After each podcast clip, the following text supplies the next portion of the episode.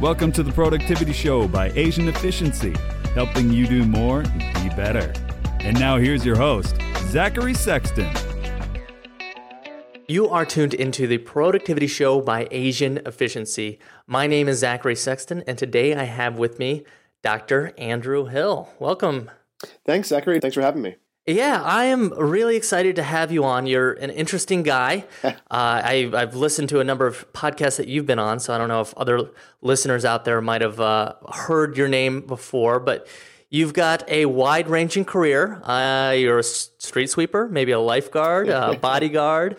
You currently work with people who are struggling with addiction. You you've got a non-traditional way of of doing that. Also work with people who have struggle with uh, attention and ADHD disorders, and you are um, a PhD in cognitive neuroscience from mm-hmm. UCLA and are an expert at uh, attention and cognitive performance. So that's what I'm excited to talk to you about is the cognitive performance piece and um, and all the different areas that that go with it, whether it be mm-hmm. mindfulness or meditation or uh, nootropics. Um, maybe we could talk a little bit about your history with uh, ecstatic shamanism, okay. perhaps. Sure. But uh, but that's that's sort of a, a, brief recap of what I understand. But um, please let people know who you are, what you're about, and and how you how you sure. like to give value to the world. Yeah. So as as you said, I'm a cognitive neuroscientist, which means I sort of work at the intersection of mind and brain, or uh, really how um, the the human experience of our mind, the things that we care about, or, or where I, I sort of focus my efforts on things like human performance, uh, stress, attention, um, getting control of our behavior, and sort of heading for a, a peak performance, if you will, uh, perspective. Regardless if we're talking about uh, brains that have serious deficits or if we're talking about brains that are pretty good, I sort of view um, our, our, ability to to modulate or, or, enhance plasticity is much broader than many of us know, and we can uh, you know do lots of things to affect brains. And so the the, the, the deeper I get into working with people, um, the less I think about you know does somebody have a developmental disability or ADHD or seizures or alcoholism or anxiety, and it just becomes hey you know let's look at your brain and help you change your brain to be more productive, you know less stress, better sleep, more attention. And so, you know, I'm a, I'm a research scientist, not a psychologist or a medical doctor, but I end up working in a clinical or a sort of one on one sort of setting most of the time because I'm really helping individuals evaluate their own brain performance and then trying to come up with uh, strategies, training techniques, lifestyle hacks to affect their uh, performance and, of course, productivity. Awesome. What got you interested into this field? Because I, yeah. like I said, you've got a you've got a very diverse background. What got you into yeah. trying to figure out the brain and and uh, and optimizing that? Well, you know, I was one of these kids, probably you know, forty years ago, where I would take everything apart that had screws just to sort of see you know what was under the covers, and um, that sort of translated into brains, you know, long term. Although there was possibly a formative uh, event when I was in, uh, I guess, about eighth grade. Um, my younger brother, uh, we were living in, in New England at the time, and my younger brother, uh, it was the middle of winter, and he sledded out into the street and got hit by a car, and um, was in the hospital uh, and was in a coma for many weeks, and had this, you know, profound uh, change in his consciousness. Obviously, he was, you know, not not responsive. He was in a coma and as a as a young person, this was kind of baffling to me that there could be a fairly minor brain injury that produced dramatic changes in uh, uh, humanness, if you will. So to give your listeners a, a, bit of a respite, there is a happy ending. He's fairly intact as an adult. This was you know, he was young enough that his brain shrugged off most of the damage.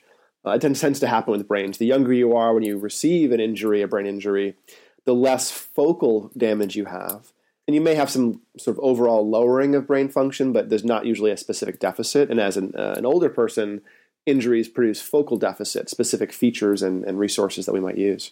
So, you know, I was a young person in in grade school, and my brother got you know severely brain injured, and uh, sort of seeing him lie there in the hospital bed and not be conscious was baffling. That you know, the day before he had been annoying me like he usually did And uh, you know, the very next day, there was just sort of he wasn't there essentially, and it took many many weeks for him to uh, come out of this coma, and then many years of uh, doing various types of uh, rehab before he was sort of fully functional again. And this was really you know somewhat profound uh, uh, an impact on me. You know, i have always worked in health and human services or high tech. I sort of go back and forth when I was you know a, a younger person and this idea that the brain is a black box we don't really understand and we don't really have much control over or any real sort of um, way of talking about it many times really impacted me and it really, really struck me. I mean, if you went to the doctor with a, you know, uh, an arm that wasn't working, they took an x-ray, found a fracture, they would say, oh, look, broken arm. That's not your fault, right? Here's a cast, here's some physical therapy, here's the plan for getting over this. But brain stuff um, is much less uh, visible and so often the things that we struggle with, be it profound things like traumatic head injuries or um, you know, still profound things like seizures or migraines, or you know, less dramatic things like ADHD or anxiety or sleep issues. These things are often seen as if they are sort of willpower issues. Oh, you didn't focus in school, little Jimmy? Well, you know, you're going to be punished now. When it's not willful, there's this physiology limit sometimes on our behavior, our performance, our capacity. And if we don't take into account the brain's uh, function, the actual physiological bounding of this stuff, then we end up sort of having a stigma or blame for brain stuff. And that includes everything from, you know, actual mental illness where you're sort of getting the stigma of being depressed or having, you know, OCD or you know, alcoholism or something.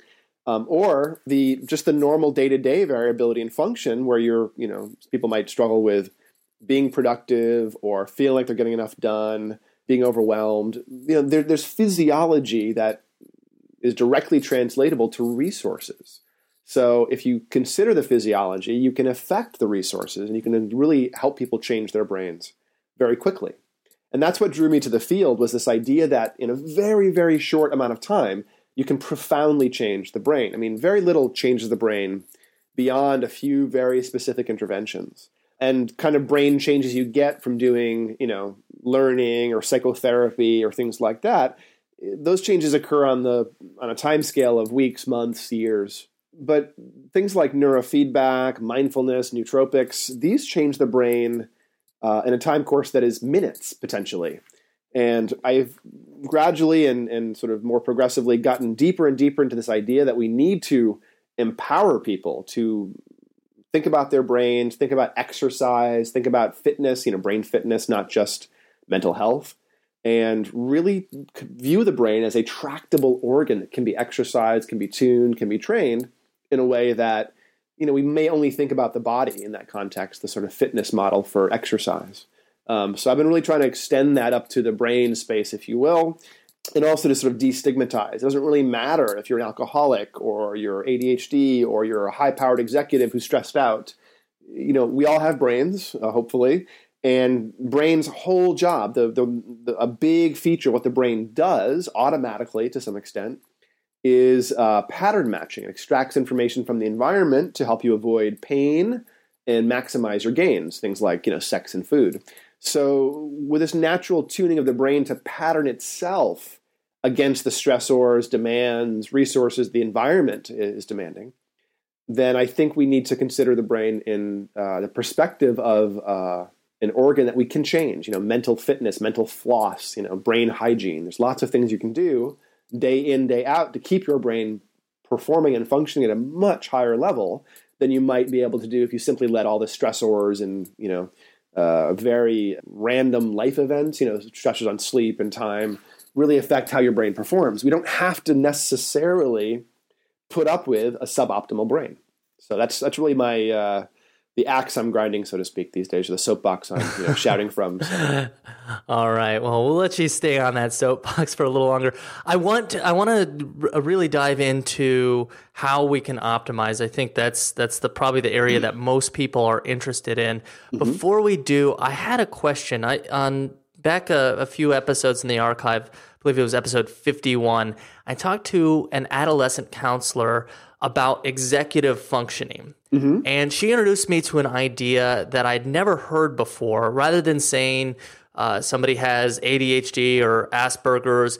Uh, she talked about people just being on a different spectrum of the neurodiversity scale. Yeah. And I, am wondering what your thoughts are on that, and if some people, just because of evolutionary reasons, are more apt to distraction, and other people are more apt to focus. You know, Yeah. Just like back in the day, we needed some people to go and focus and Mm-hmm. hunt down that woolly mammoth, and other people needed to like uh, notice when a, a tribe was coming in, or, or whatever it happened to be. What are your thoughts on that? Yeah, I mean, I certainly believe that there's something there. Um, this this idea of the hunter versus gatherer brain, where uh, the hunters are the ADHD people that can notice everything in the environment, but aren't good at sitting down next to the row of plants and weeding them for hours at a time. Right? They're more likely to scan the environment, notice the stimuli, notice the berry hiding, under a leaf, or the tiger ready to pounce on you around the corner. Um, that's the ADHD brain that, that is interested in novelty and new stimuli and uh, processes everything in the environment without a lot of filtering of the sensory system. That's evolutionarily valid. You know, pressures in our environment rewarded that and, and kept those genes going. We became better and better and better sort of wide focus hunters as uh, the environment rewarded those kind of genes. But we also rewarded genes where you sit and work at, you know, farming or crafts or other kind of uh, long, you know, slow reward kind of tasks that was also rewarded. That was evolutionarily valid too. And so now, as modern humans, we have really a wide range of resources. And I don't necessarily believe that things like ADHD are always pathological. I think that there's often a mismatch between the kind of brain you have, the things you're strongest and best at, and the kind of demands you end up being faced with you know, if you're a, a, hunter brain, you're somebody who's got amazing reaction time and wide focus and creativity, and you notice everything in the environment, and you get a job where you sit in a quiet, boring, gray cubicle for you know nine hours a day, you might not have the degree of environmental stimulation to engage the kind of brain uh, you have optimally, and so um, this gets into the idea of destigmatizing or depathologizing brains. You know, a huge amount of uh, unusual is normal. You know, weird is not the exception. Weird is the rule when it comes to brains. Um, everyone is dramatically different from the next person over. Same age, same gender, same you know functional complaints, different brains most of the time. So you have to really consider the brain as this, oh, you know, furiously complex organ. It's the most complex piece of uh, machinery, so to speak, that we know about. It is uh, uh, as complex as a galaxy is in its construction in terms of the number of different little nodes and and uh, intercommunicated uh, you know, sort of pressures. Um, in this case, of course, cell firing, but um, massively complex. This three pound ball of you know jelly above our above our shoulders is far and, away the most complicated computer we could even conceive of, let alone you know reproduce. So um, I, I, think we need to really view the brain as less mysterious and as something we are actually responsible for taking care of. You know, and I don't mean just don't drink too much alcohol, don't you know sit around watch TV all day. I mean do stuff to assess its function and change it. You know, if you are ADHD, um, you can get rid of those impulsivity sort of patterns. And there's lots of different ways to brain hack or you know neuro neuro hack. Uh, you mentioned a few of them, including things like uh, mindfulness or meditation, uh, neurofeedback, nootropics, um, exercise, low fat, sorry, sorry, low carb, high fat diets are also pretty good for brain health. These things all really do affect the brain, and they affect it in a very, very quick time frame.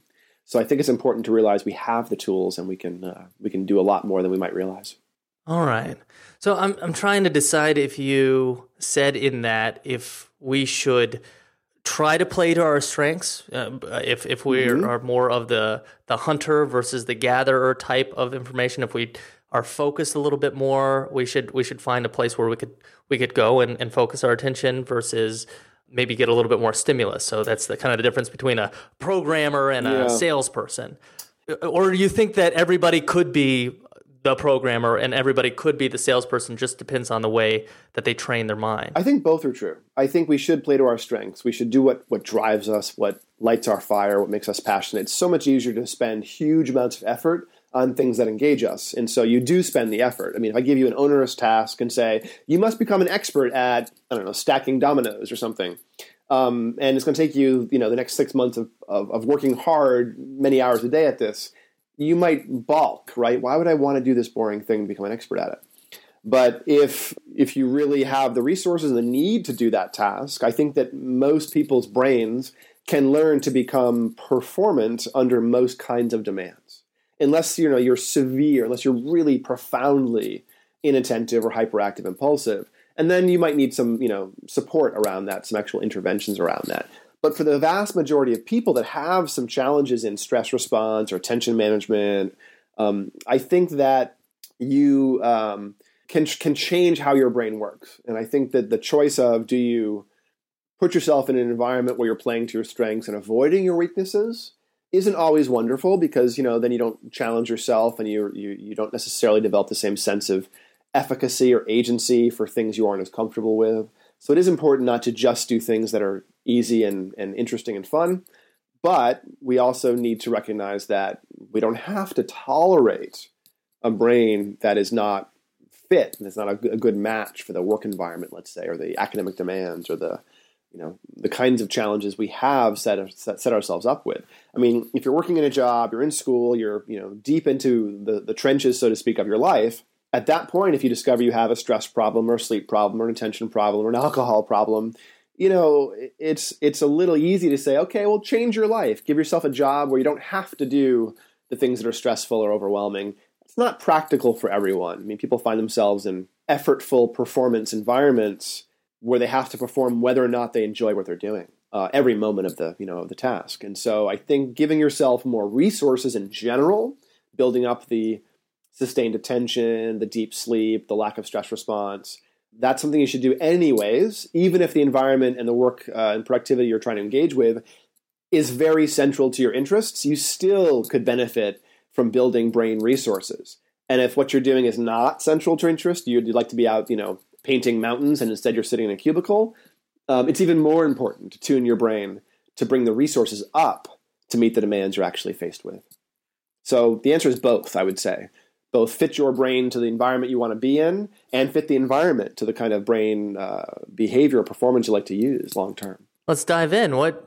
How do we optimize this performance? What are some of the lowest hanging fruit out there mm-hmm. for increasing your ability to either handle stress or control attention or focus for long periods of time. And if those sure. are different ones, uh, feel free to share that. Yeah, there's there's some overlap. Um, I would say the lowest hanging fruit are things that are free and we don't need equipment for, and those include things like sleep hacking and mindfulness as two big uh, low hanging fruits. So uh, mindfulness, you know, we always carry around our brain, hopefully, and mindfulness is basically, or meditation is basically attention training. Uh, the act of meditation, the act of, of, of, being mindful, is broadly speaking a type of uh, anchor. You, you choose a specific way to pay attention, and you practice paying attention in that manner uh, for several minutes. And since you have a brain, it gets distracted, and, and uh, the act, the, the repetition, the, the workout of meditation is simply noticing when you when you've gotten distracted, you're thinking, planning, wishing, feeling, dreaming, fantasizing, whatever, and bring your mind back to the uh, mindful anchor, the attention you decided to have for that you know few minutes. That's it. Simply, oh, I'm thinking, back to the anchor. Oh, I'm distracted, back to the anchor. Oh, my knee hurts, back to the anchor. That's all meditation is. So it's very easy to do. It's a little bit boring. It's a little hard to keep with it, but we all have a brain, we all have the equipment with us, and we all have a few minutes here and there. So there's no reason not to do it. And if you meditate for, you don't have to do a lot of it. You know, it's not like um, uh, you must sit and meditate for a whole weekend at once. Uh, the research suggests that a very small amount of time has massive impact on your brain if done with regularity, meaning it's not so much about the amount of time you sit down and meditate, it's about how often you do it. So, daily seems to be the best way to do it, and 15 or 20 minutes uh, appears to be sufficient to make the kind of changes the literature shows happen when you meditate. And what are those changes? Mm-hmm. So, there's a bunch of things that happen. Um, you become less reactive emotionally.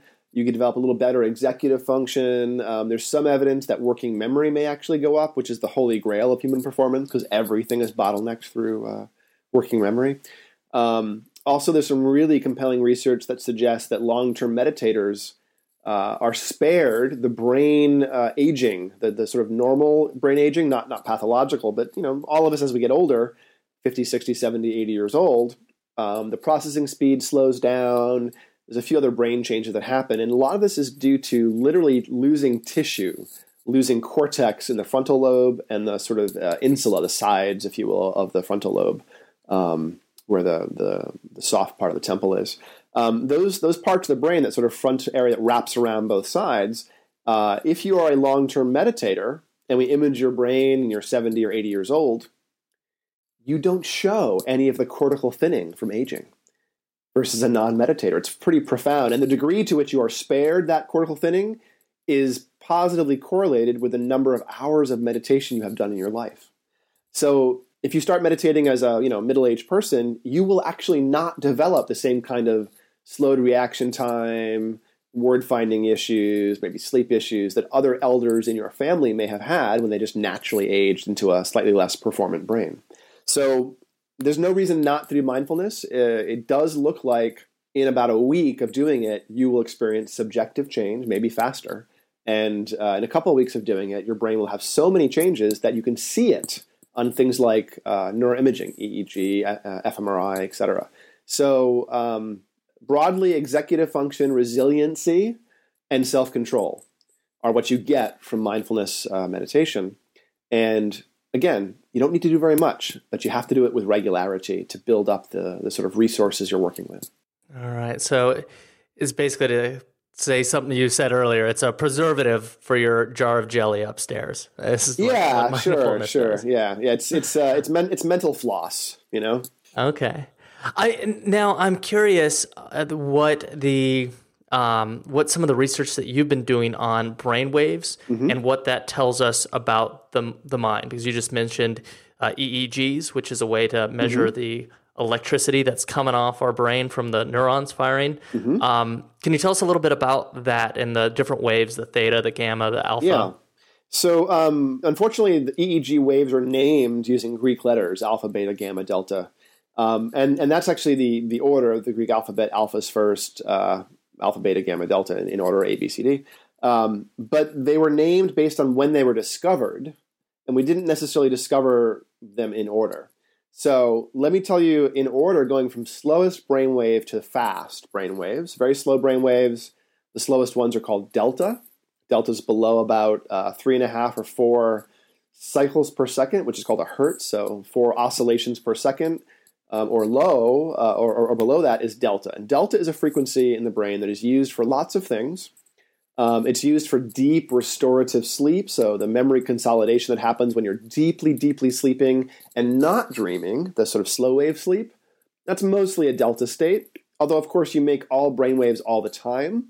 So when you're wide awake, you're still making a tiny bit of delta, but not as much as you're making when you're deeply asleep, uh, hopefully and uh, then going up in frequency, up in speed. The next frequency up is theta.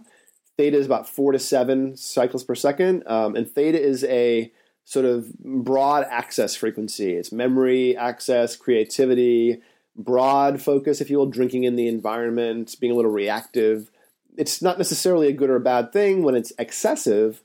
Uh, excess theta is typically lack of inhibition, lack of brakes on the brain. So, cognitively or performance wise, if you see somebody has excess theta, they typically have impulsivity or hyperactivity. You know, they're not quite as able to control themselves. Things happen a bit more automatically, if you will.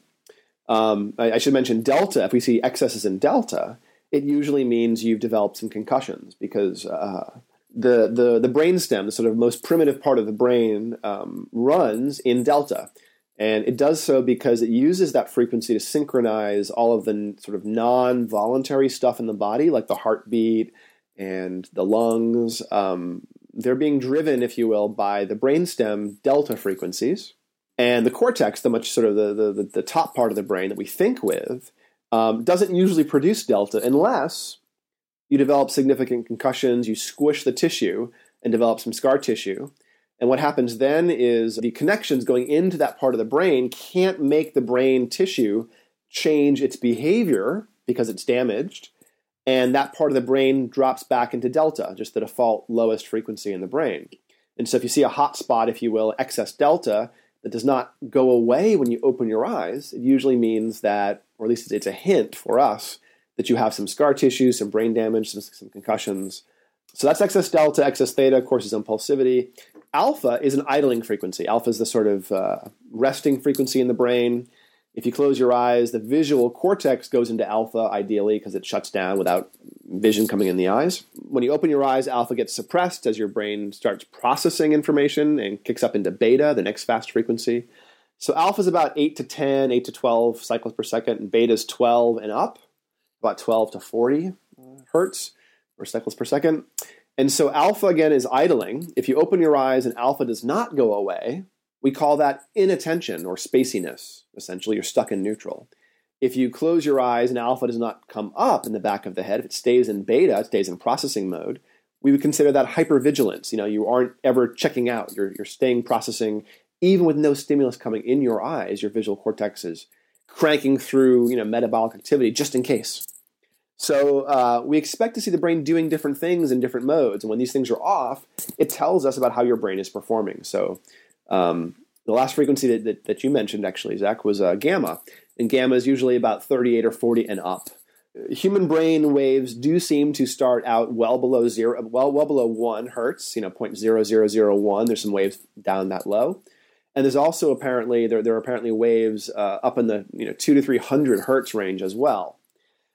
But EEG is a bit confusing and complicated in that the slowest frequencies have large amplitude and the highest frequencies have small amplitude. What that means is uh, a big slow delta wave for the same amount of electricity, you might have a whole bunch of little tiny beta or gamma waves for the same amount of you know tissue uh, metabolism.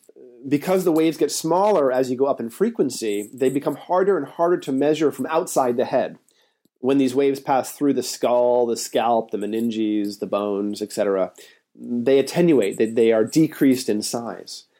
And so the, the fastest waves are the smallest, and then you can't measure them from outside the head. So gamma up around 40 hertz is actually not measurable from outside the head unless you use very specialized equipment. So the vast majority of people, like if you buy a consumer headset for 150 bucks that tells you you're doing gamma, you're not. It's complete and utter bull. Um, there's there's no way to measure gamma without really expensive equipment or cutting open your skull. And so I don't I don't encourage you guys to do that unless you have really good reasons. You can you can measure the other frequencies delta, theta, alpha, and beta, and this tells you a huge amount about how you're functioning. You know, if I see you close your eyes and beta doesn't go down, I might say, oh look, hypervigilance. I might see other beta patterns that have to do with markers for PTSD or OCD or major depression or we might see um, you know focal areas for anxiety markers or you know maybe the whole speed of your brain alpha in is the, as the middle frequency alpha is a uh, an idling rhythm as i mentioned at uh, the average frequency of alpha is 10 10 hertz 10 cycles per second but if you get older you know quite old your alpha starts to slow down and as you're becoming uh, going from a child to an adult your alpha speeds up so it speeds up until by age 15 or so and then it slows down sort of north of 60. It slows down again.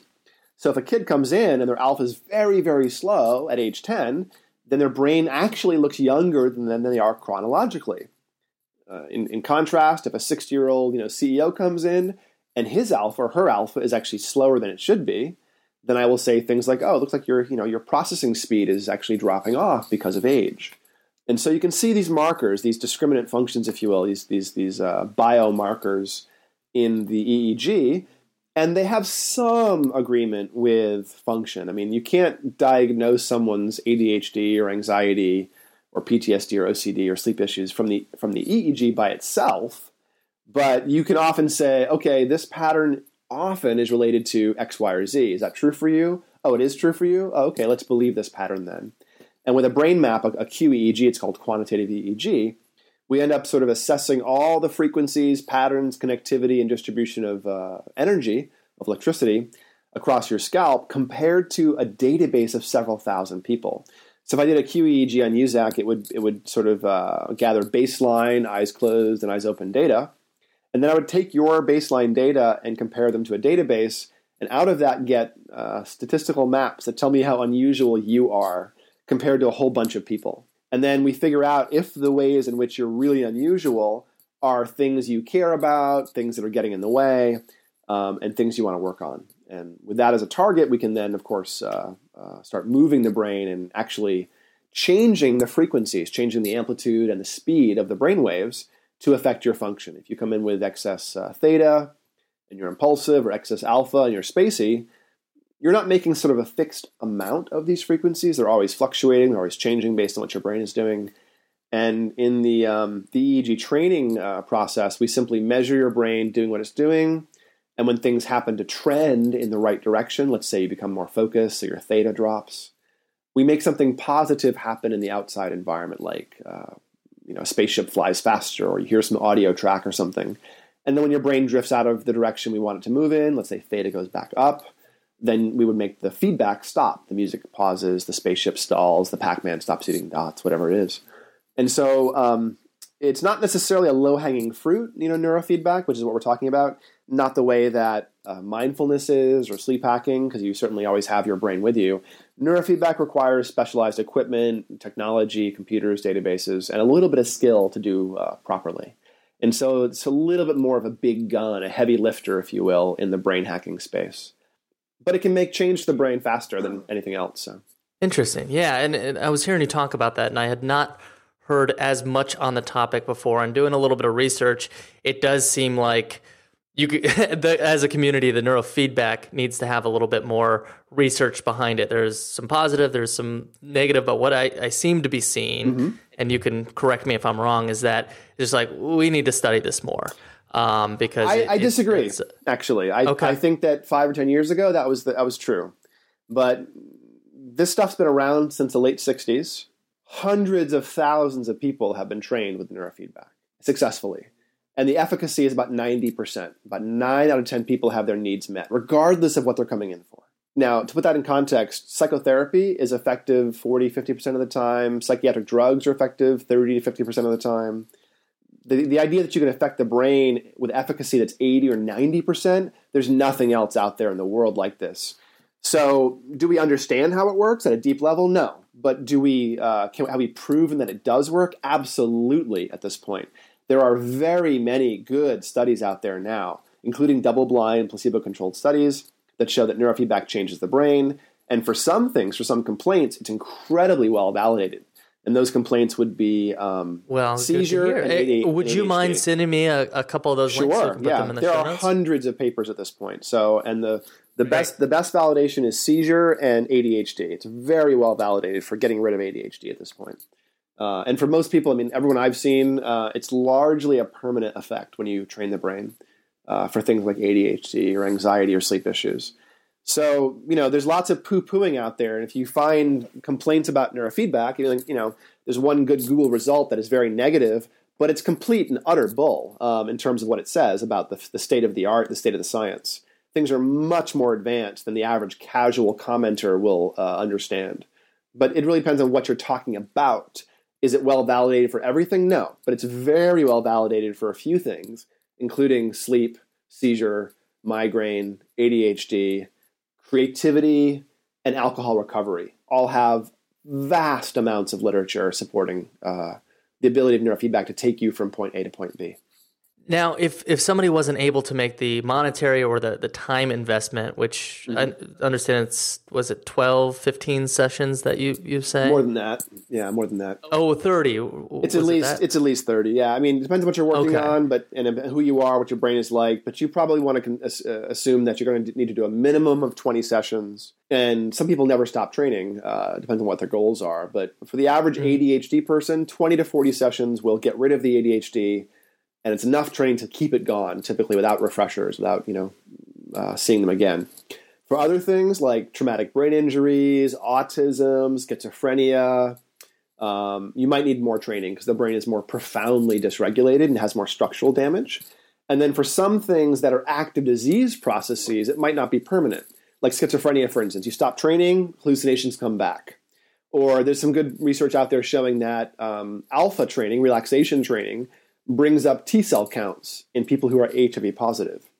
Um, that is not going to be a permanent effect. It's not going to cure the HIV, but it provokes this profound relaxation response, which causes a surge in your immune function. So, you know, you can manipulate the physiology and get some nice effects. some of those effects when you know when you consider it a tuning issue, and I do consider a lot of things that you know psychologists might consider mental illness. I don't consider mental illness. I consider them tuning issues. ADHD, anxiety, excuse me, sleep issues, even migraines. I consider these things sort of regulatory tuning issues. And you can very easily tune the brain into a different mode. And that's it. The brain then practices this new mode and sticks in that in that way for a long time, if not for, you know, for good. Other things, it's much more of a, you know, catch as catch can. You're trying to do hunting and pecking and iterative sort of trying to find out what's working for the individual and you eventually close in on what works and then you have to do a bunch of it to make it stick so I have clients that stop at 20 sessions. I have clients that have done, you know, a couple hundred sessions with me. And a lot of my clients now actually, or at least the ones that aren't in Los Angeles, train themselves under my supervision. They they come here for a few days and leave with equipment. And then I, um, you know, check in with them and they train themselves at home. You could, you know, the, the technology, the application of the tech is not actually, you know, rocket surgery, so to speak. Knowing what to do is difficult and, and takes some skill and some some experience but actually sticking wires to your head and running a game is not all that complicated. Um, and so I teach people to do that in a few days, and then um, you know deploy, if you will, deploy training equipment uh, with them at their home, uh, and then they train themselves and get almost the same kind of results that we get when they come into the office a few times a week. But you're right; it's a process. It doesn't just happen overnight. It's not as easy as swallowing a pill. I think this is one of the reasons why adoption is still low because we have this, you know, instant gratification society. I think if everyone did neurofeedback, they'd have wonderful brains, but you know, why doesn't everyone go to the gym three times a week and have wonderful, you know, abs uh, and and you know better cardiovascular tone? We can know about interventions without wanting to engage in them, you know, and the the, the time and money commitment you know, yes, it's expensive and yes, it takes some time. But how expensive is it to not have your ADHD gotten rid of or not have your seizures under control, your anxiety, your OCD? How expensive is that on an ongoing basis? I would argue that vastly more expensive than a few thousand dollars to get rid of your ADHD or your, you know, suppress your seizures uh, with neurofeedback. Well, what are your thoughts on actually when you send patients home? Do they have those expensive, high quality machines that can they do, uh, reach yeah. the gamma, or do they have a little no, no? Less even even in the clinic, we don't use gamma training. Uh, it's just not possible. Don't believe anyone that tells you they're doing anything with gamma. It's a it's a big giant mistake, if you will, in the popular literature or the popular EEG world. There is no ability to measure gamma without cutting into the brain or using hundred thousand dollar sets of gear. So we don't deploy $100,000 sets of gear in people's homes, but I do use the same training equipment. I mean, I, I train, you know, delta, beta, alpha, uh, other frequencies, and you can make all of the changes you need to with relatively low cost equipment. But I don't mean, you know, $200 uh, consumer headsets. The, the system we put together for, for home trainers is around, uh, I think, $3,500 these days. And that includes, you know, a really high-end computer, an EEG amplifier, signal processing software, game software, and a few other things. And so it's not necessarily like a, you know, fifty thousand dollar piece of uh, hardware that we deploy. But the good thing is, my my uh, clients actually own the gear, and so the first few months they're training, making really big changes, and usually about three or four months in, they're they're done with the first thing they care about. And what I've discovered is most of my clients don't want to give the gear back. They, they want to keep it. They want to keep you know chipping away at things or trying new things long term, which is wonderful. And so I used to lease gear and then you know have them send it back after a few months. And we just stopped doing that because people would be saying, "Well, I don't really want to give it back. Can I can I keep it?" And so now we just sell people the equipment instead of uh, instead of lease it. And again, not not hugely expensive as these things go, as brain technology goes. A few thousand dollars for hardware is uh, um, a low enough barrier for people if they're struggling with you know significant stuff like ADHD or anxiety or sleep issues or uh, other problems. Um, it's worth the investment for them long term. So. Uh, and and again, you don't have to be working on a deficit. You can be doing peak performance work, creativity work, just general focus and stamina work for your attention. So there's a lot of people end up using it. Um, the home trainers end up sort of using it initially for themselves or the person they wanted to train first, and then uh, invariably I get the sibling, the parent, the nephew, the neighbor finds out that you know little impulsive Jimmy is now a grade A student, or you know uh, Jane, the CEO, is suddenly relaxed and calm and twice as productive. and people just people notice that kind of stuff, and then they they want some. Hey, what are you doing? Are you taking stimulants? Are you in new therapy? What you know, things are really different. What's going on? Oh, I'm doing this brain training thing. You're doing what? And it gets a lot of attention, and people often call me and want you know me to set up training for other folks in the family. Uh, and because of that, I have these random pockets of people around the world where I've got you know five or six families training in this city and in this city, because it just grows organically when people discover how powerful the process is. So, all right, got any families in Austin? I want to check this out. Uh, I do. Yes. yep. I have. Cool. I have Maybe after the show we can we sure. can exchange information if they're open to it. Uh, I but I do I do want to quickly ask you if you do have any feel like there's any validity to the two three hundred dollar bands that are are going out there zero. to train zero, train your brain. Zero validity, absolutely, and not only zero validity, but potentially harmful. Like because you're not you're not doing what it says it's doing. No, there's there, there, you're wasting your money and you're actually sort of uh, wasting your effort and your time. Instead of spending three hundred bucks on a on a cheap headband, spend six hundred bucks or a thousand bucks on an actual EEG amplifier and learn to use it there's, there's several problems with the headbands. One is that the quality of the signals are really rather abysmal. Um, I've, I've taken raw data off some of the headbands and pulled it into different software and looked at the raw quality. And it's just really, really bad. Um, even, even modern stuff that's just come out is really bad for these low cost devices. The other really big problem is you don't want to train the brain across the forehead. The place where most neurofeedback happens is on the central motor strip that runs from ear to ear across the top of the head. And so you need to train the top of the head, you need to train the back of the head, the front of the head. You need to be able to move electrodes around. So just picking two random spots or one random spot from a headband is not going to work for 95% of people's goals in terms of the kind of brain changes you want to provoke. Also, frontal training, forehead training, is the least reliable way to train the brain. It tends to produce, um, if, with biofeedback, it tends to produce very delayed effects, uh, sort of unpredictable effects sometimes. And so you just don't generally want to train the frontal lobe, even if the signals were, were, were sufficient to do so, and they're not. The software and the hardware coming out of these consumer companies is um, it's worse than vaporware because it says it's doing something and it's just not. It's it's it's really quite poor. So it's not a substitute for um, you know going to a professional or buying you know a relatively good set of quality gear, which is only you know instead of instead of a few hundred bucks, you maybe add a thousand dollars to your to your cost for buying actual real equipment. So it's not, you know, like 20, 30 times as much. It's just a few hundred dollars more to buy something that actually works.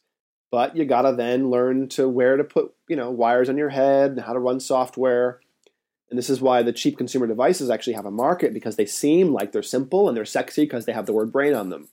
But you're not actually doing any uh, real neurofeedback with them. You can't and you could potentially harm people by training frontal uh, sites on the forehead, on the, on the scalp or the forehead, because that's just not the right way to train for most people. So I, I'm really, really not uh, uh, terribly impressed or pleased with the development of the field in this direction. I think it's going to cause more problems than it than it solves. Wow. Okay.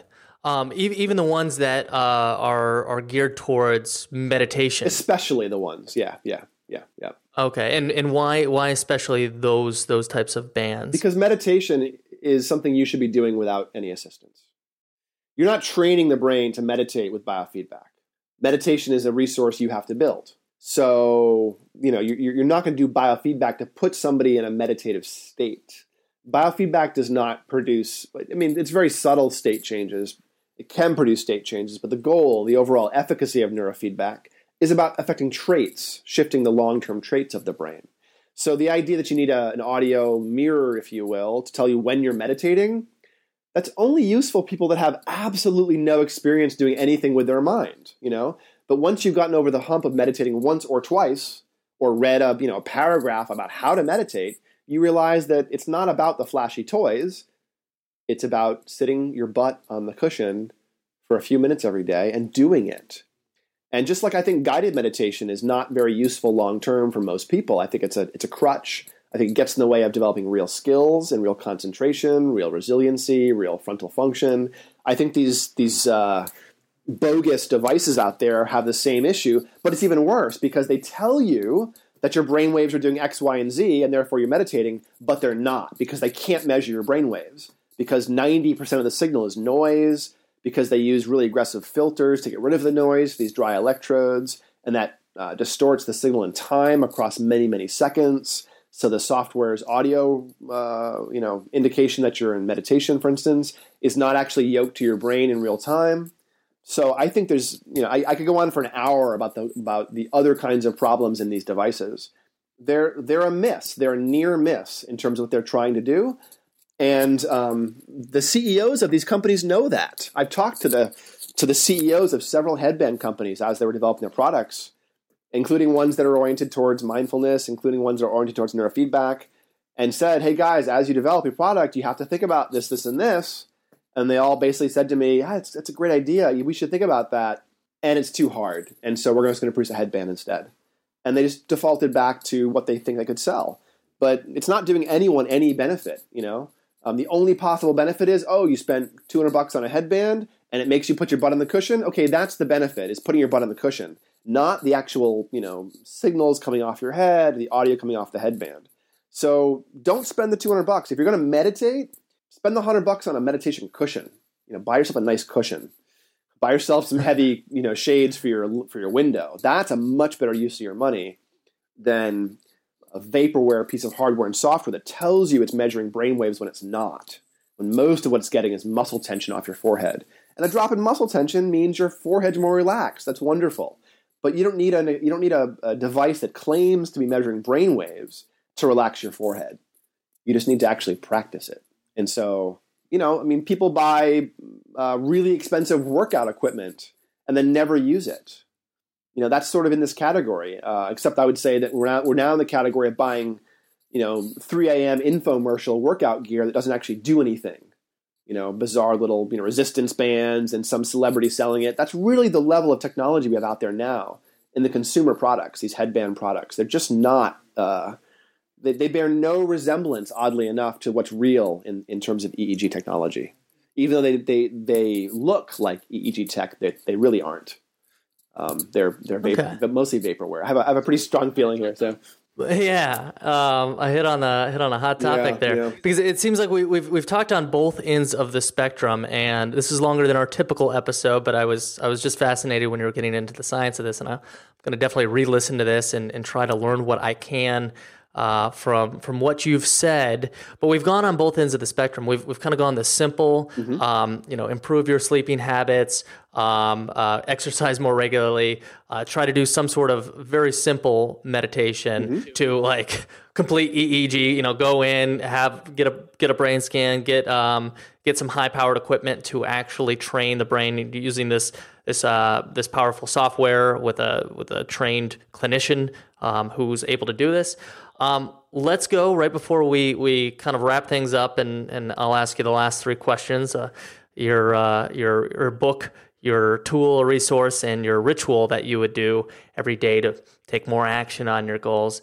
Sort of the middle ground, mm-hmm. uh, which is which is what you put into your body. Mm. Uh, can you tell me a little bit about that and how that affects cognition? Because I know you know everyone's experienced eating a cheeseburger in the middle of the day and then you're just done sure, for or sure. um, or or even just in general like hey you try to clean up your diet and you notice that uh, you're able to think a little bit more clearly mm-hmm. um, can you can you tell us a little bit about that before we sure. start to wrap things up? Yeah, I'm I'm a big proponent of in terms of diet of things that might be considered uh, low carb. So you know, paleo, primal, etc. Um, things in that realm. I think that the literature is fairly compelling that low sugar, low starch, and high fat diets are really brain healthy and really body healthy too. In the absence of dietary sugars, it looks like fat, even saturated fat, doesn't raise cholesterols in the blood um, in, a, in, a, negative way. So um, I would say that the first thing to think about in terms of what you put in your mouth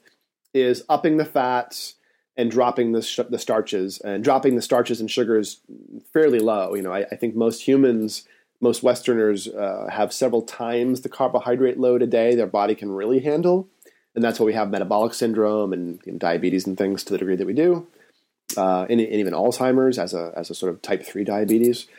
But uh, I, I tell my students when I'm teaching at UCLA, I tell my students that about 100 grams of carbs per day is kind of the maximum for a healthy person unless you're a hardcore athlete, and then you can probably go up a little bit. Um, and if you're sedentary, that's way too much, and you're basically developing massive health risks by being sedentary and eating too many carbohydrates. So I think that diet's easy to fix if you you know get good at cooking and good at not grabbing the most convenient thing that's you know high sort of reward value, and you eat you know really good fats, proteins, vegetables, fruits, and then minimize, profoundly minimize grains, free starches, and sugars. Uh, and then the other piece about consumption or you know things you put in your mouth would be the category of nootropics, you know, compounds that support brain health and function, are neuroprotective. And um, the other component of the, the definition of nootropics that I think is worth uh, uh, emphasizing is nootropics should cause no um, side effects. And if, if it causes a side effect, you should not call it a nootropic. Like caffeine wouldn't be considered a nootropic, strictly speaking, because it has tolerance and you know and, and bladder effects and suppresses appetite. It might be a cognitive enhancer, and don't get me wrong, I'm a huge fan of caffeine. I think a couple cups of coffee a day are really brain healthy in terms of you know dietary interventions. It looks like two cups of coffee a day decrease risks for Parkinson's, Alzheimer's, and other age-related diseases long term. Uh, decreases risk of cancers and uh, some types of cancers as well. So coffee is really, really healthy. But um, beyond that modifier, there's a whole class of things which are subtle but work long term to either support brain health or work against aging or work against brain damage. And I think those things can really be potentially profound long term for people. And, and the, the, the, the class of nootropics covers a broad range of compounds, amino acids, supplements, herbs, synthetic chemicals, and you really can sort of you know go down a rabbit hole pretty quickly looking into nootropics. Um, I would just like to give people one nootropic to think about starting with. Uh, there's one called L-theanine, which is found. It's naturally found in tea leaves, and it's why tea gives you a smooth push instead of a jittery push, the way coffee can if you overdo it. Um, and so we encourage people. Uh, I, I, work for a company called truBrain as well as uh, my my brain training center. And truBrain encourages folks to add L-theanine to their coffee and to sort of modify the stimulant effects of coffee and get more of a smooth, calm focus. Uh, just one example of how you could use a nootropic to sort of slightly tune. Interesting. You could just add that in. Totally. You can get L-theanine in a liquid form. That you can actually. Cool. truBrain is about to release. If they haven't yet, they'll have it soon. These little, um, uh, they're calling them focus sticks. Little, they're kind of like sugar sticks or honey sticks for for tea but there's no honey in them. It's actually full of L-theanine and a choline source to sort of doctor your cup of coffee with some nootropics. Um, very low, you know, barrier to entry. These things aren't crazy chemicals. They're very safe. I think that's a good way to start with nootropics as opposed to buying random research chemicals from China or some off-label pharmaceutical from India. I think you can get into real trouble there because the side effects are risky because the manufacturing routes aren't well understood for you know some of these black market or gray market chemicals. But there's lots of things that are, are accessible, including L-theanine, which you can buy over the counter really cheaply, you know, Amazon or wherever. Um, and then there's other, you know, amino acids and compounds, things like tyrosine as an amino acid. Tyrosine is the precursor to dopamine, so it helps you feel more interested, more focused. There's, uh, you know, magnesium. The mineral magnesium is actually nootropic. It helps both calm you down and focus you for many people. There's other herbs, other synthetic compounds. Uh, a few years ago, I helped um, truBrain, the company truBrain, develop uh, a blend, uh, a stack of different compounds that we think is a pretty good sort of 1.0 uh, entree into the nootropic space for for people. It's uh, you know we, we, we curated a, a nootropic product for folks, um, but in general, the concept of nootropics I think is worth thinking about. Things you put in your mouth affect your brain, and if you minimize sugars and maximize good amino acids, and then maybe fine tune with a few of these chemicals you can dial in the experience of your mind day to day uh, with some with some uh, you know reliability, which is a wonderful resource to have. I mean, today I knew I had to do the productivity podcast, and so I I uh, you know woke up ready to go, but I didn't get enough sleep last night. I went to bed quite late and got about four hours sleep, and so you know I was a little bit off my game at, at eight a.m. this morning, and um, you know sometimes some days I, am feeling uh, totally well rested and I take nootropics and I'm, you know, on fire and a Superman all day long, getting all my work done. Other days I'm under rested because I was up too late last night, and nootropics kind of bring me back to my baseline. So they can be used both ways to sort of shore up, you know, uh, high stress, low resource living, or to um, work long term to support a little bit of increased output, focus, calmness, and other sort of resources. So um, not exactly dietary, but I think it falls into the same you know rough category. Yeah, I was I when you were talking to macro, I was going to then say, well, let's get into the micro or any other vitamins. Mm-hmm. Uh, besides L-theanine and magnesium, uh, are there any other easy over the counter ones that you would say are cognitive enhancers? I know I've I've heard B12 before. Sure. There's um, uh, omega three. Yeah, um, B12 definitely. Vitamin D three. Yeah, B twelve D three. I think everyone should be taking five thousand IU's of D three first thing in the morning. Vitamin D is not really a vitamin; it's more of a prohormone. Every tissue in the body has a vitamin D receptor, and vitamin D is used to make hormones as well as other things. So I think everybody should be taking vitamin D three. I think most people should be taking omega three fatty acids, or at least you know trying to get a lot in your diet. And I think the I think omega threes are a kind of a a tricky thing to supplement because most of the supplements out there on the shelves are are bad. They're they're they're rancid. Fish oil tends to oxidize very quickly. And so if you're taking an omega-3 product and you're burping fish later on, it's a rancid product and you need to get a different product. That being said, I do think that omega-3s are wonderful to supplement.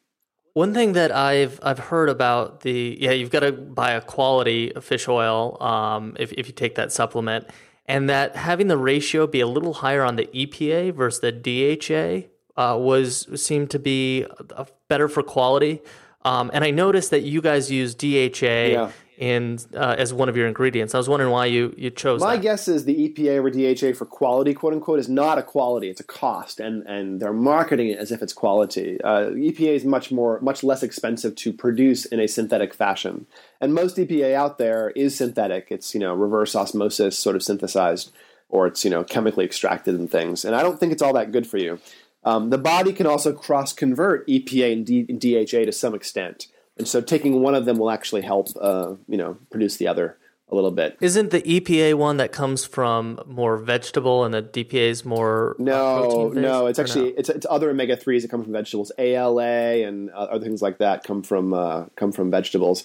EPA comes from animals, oh, okay. Uh, and DHA comes from animals. But here's the thing. You know, we think of EP, we think of omega three fatty acids, EPA and DHA, as coming from you know deep sea fish, but you also get high amounts of omega 3 in grass fed meat, higher amounts in grass fed meat than in deep sea fish. So it does come from animals. Um, but in the fish, you know, the fish are really, really, you know, full of DHA, but the fish don't get it.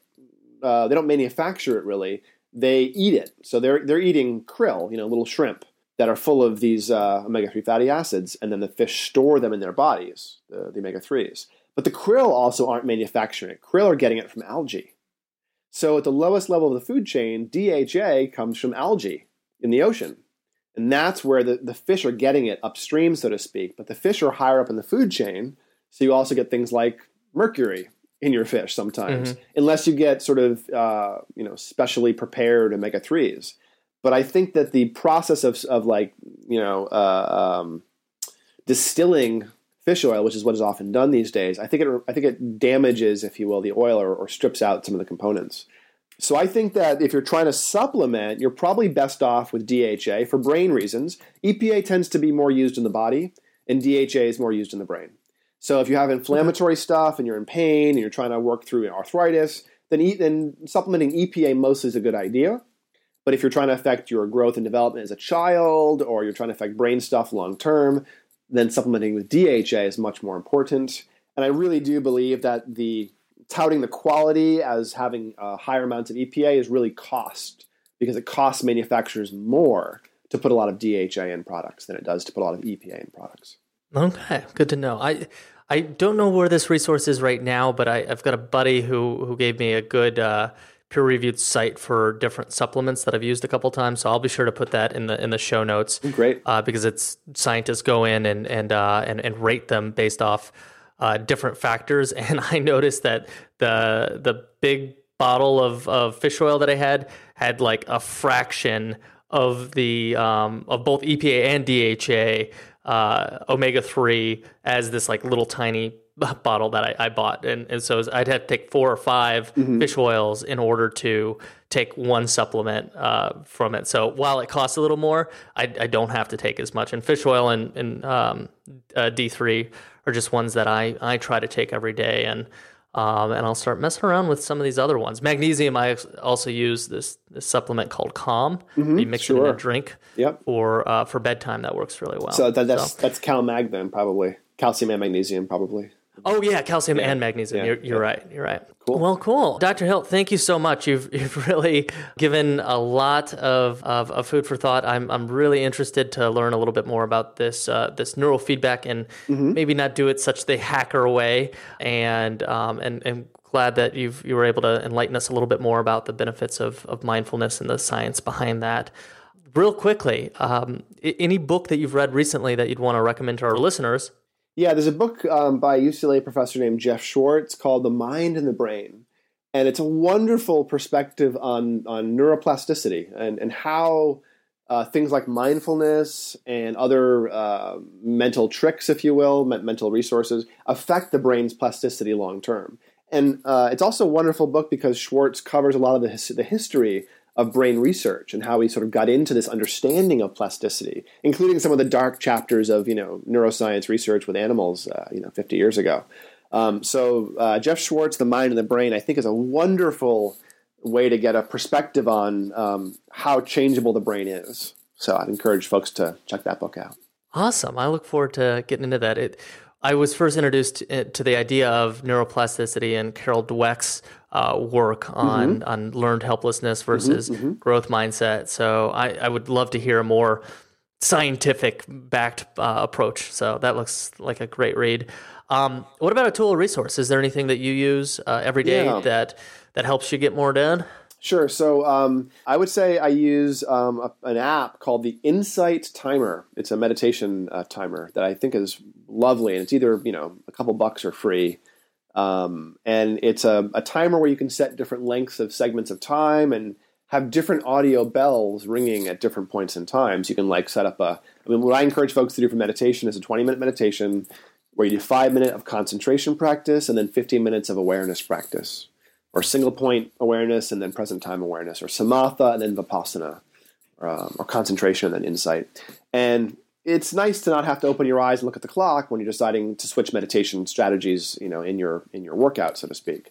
And so I love to set it up where it rings three bells at the beginning, one bell at five minutes, and then three bells at the end. And just the simple ability to sort of configure different bells across segments of time to guide a meditation gives me a lot of power to sort of customize what kind of you know auditory cues I'm going to use for switching in and out of different stages of meditation. So uh, I'd encourage folks to check out that tool as a you know free or very low cost app. Wonderful. Have you written about how you uh, go from the focus to the the mindfulness meditation anywhere that I could link to? I have. There's a there's a Tumblr, um, a truBrain Tumblr uh, website where I, where I talk about it's just a little 20 minute uh, tutorial on how to meditate for, for for beginners, so to speak, and that does cover this 20 minute, you know, five minutes of concentration, 15 minutes of awareness uh, practice that I that I think is a great you know first practice for people. So Wonderful. I'd, yeah, I'd love to get that and put it in the show notes because Yeah, maybe I'll take off my Headspace training wheels. I've been using them for a couple years now.